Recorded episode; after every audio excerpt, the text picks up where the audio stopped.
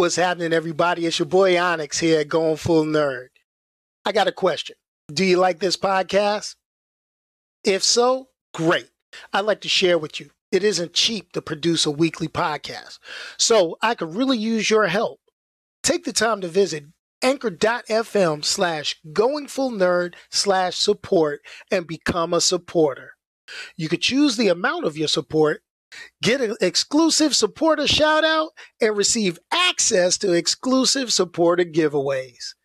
So thanks in advance, and let's keep that nerdy goodness going. Peace, y'all, and I'm out of here. I could really use a change of scenery.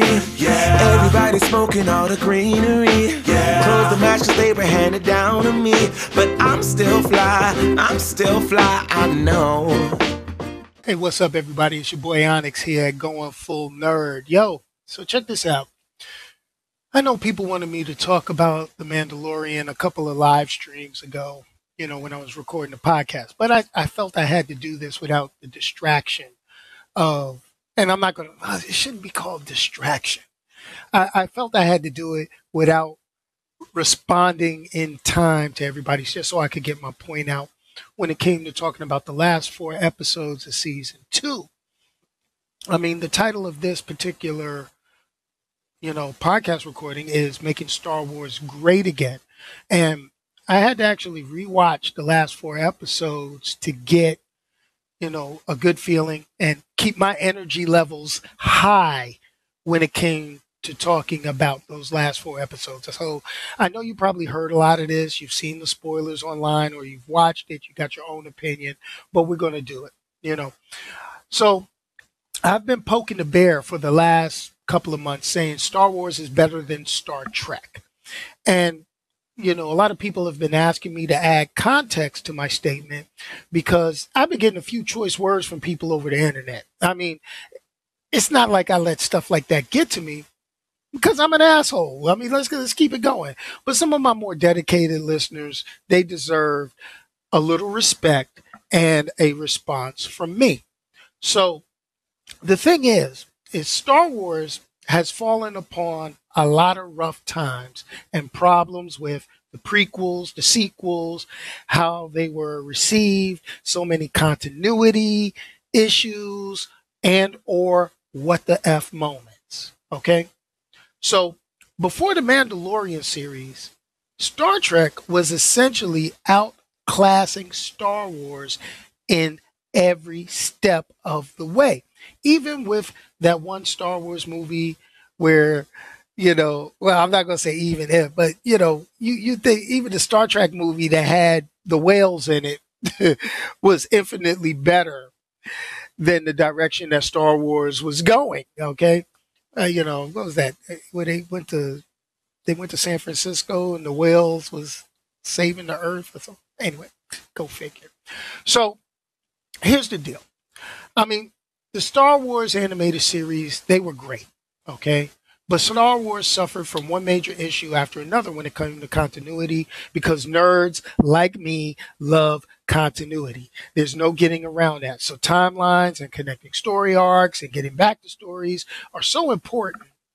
It is ridiculously emphasized by by by by all of us. You know, we, we, we see it when we talk about DC, Marvel, and, you know, aliens and Terminator and things like that. We, we talk about it. So it is what it is. Um, so the final nails in the Star Wars coffin were all the extended universe stories, the comic books, the games not being deemed as canon. You know,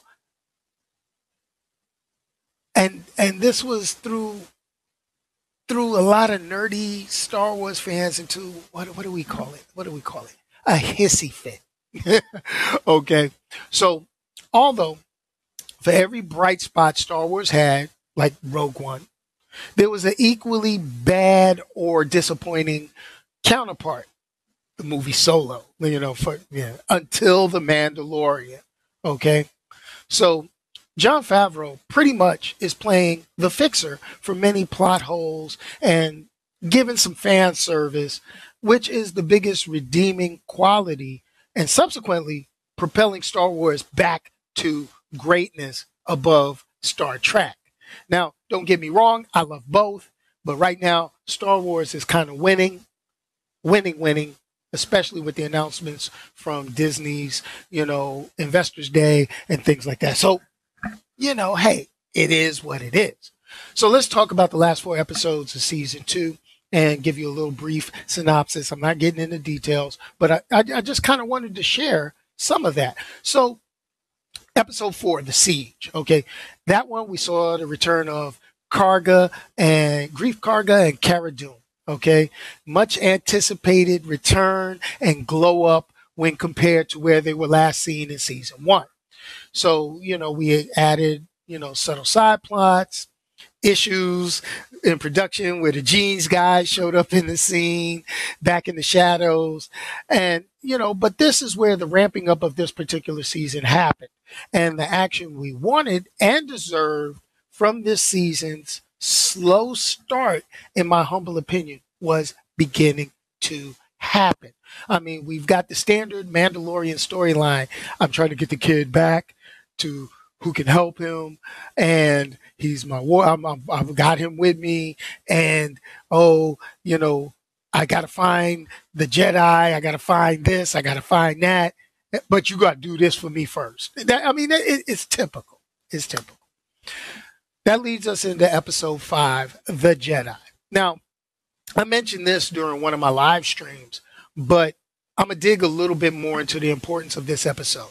This was where they brought another animated series character to life, Ahsoka Tano, who's going to get her own series. Hey, go ahead, Rosario Dawson, Cory Booker. Yeah, you lucky dude, yo. But anyway, this episode really put so much on the table in terms of traditional Star Wars action with the lightsaber duels, the fights, and more Mandalorian history being unveiled in tiny bite sized moments. Now, many people were not feeling the child's true name, Grogu. But hey, if his mama named him Grogu, I'm to call him Grogu. Y'all call him Baby Yoda, y'all call him the child, whatever. The, the dude's name is Grogu. I don't know who came up with that, but it is what it is. It sounds like something you eat on a cold winter day in Russia. Give me some Grogu. Man, boy, put some put some Grogu on your chest, and you you will feel much better. All right, but check this out. So let's go into episode six, which was known as the tragedy. Now, here's my thing: if shit hitting the fan was a show, this episode can be described as such. It was a lot to digest when it came to expanding plot lines, character appearances, and actions. You know, so we begin to get the development of something we've waited so many years to see. And that was Boba Fett being the badass and not just a cool looking bounty hunter that we all had fantasized and dreamed about as kids watching the original trilogy. In addition, we've got Ming Na Wen, you know, the cavalry. I know Agents of Shield is done. You know, Agent May, she'll always be Agent May. She'll always be animated Mulan. But Ming Na Wen, yo, she returns as Fennec Shand after her season one appearance with cybernetic enhancements. You know, since we thought she was dead, you know, you can't you can't kill off a a, a smooth character like that. But the climax point of this particular episode was the abduction of Grogu by the robotic dark troopers. Now these dudes was bad. I was like, what? You know, they look badass and impossible to beat. And the Razor Crest Mando ship got destroyed. So, you know, it makes you think like, wait a minute, they getting ready to end this after two seasons the way they treating this. So, you know, you got your heart rate up, you getting real excited. This is this is it. I was like, wow. Wow. But I digress. Two more episodes in the season. That moves us up to episode seven, which is The Believer. Now, with one more episode before the season ends, we get the biggest wait moment, okay? As comedian Bill Burr is brought, he's back, he's back as Migs. So they got Boston accents in the Star Wars galaxy. But Bill Burr is, you know, it, it is what it is. But we get an extended look at Mando's face, a good look at my man. Okay, and you know, Bill Burr calls him brown eyes. brown eyes. I really hope that doesn't doesn't stick. I mean, what the fuck is this? Planet of the Apes? Oh, brown eyes. Is he Frank Sinatra or something? You know, it is what it is. It's, does Frank Sinatra exist in the Star Wars universe? Oh, brown eyes. Or was he all blue eyes? I don't know. It is what it is. Okay.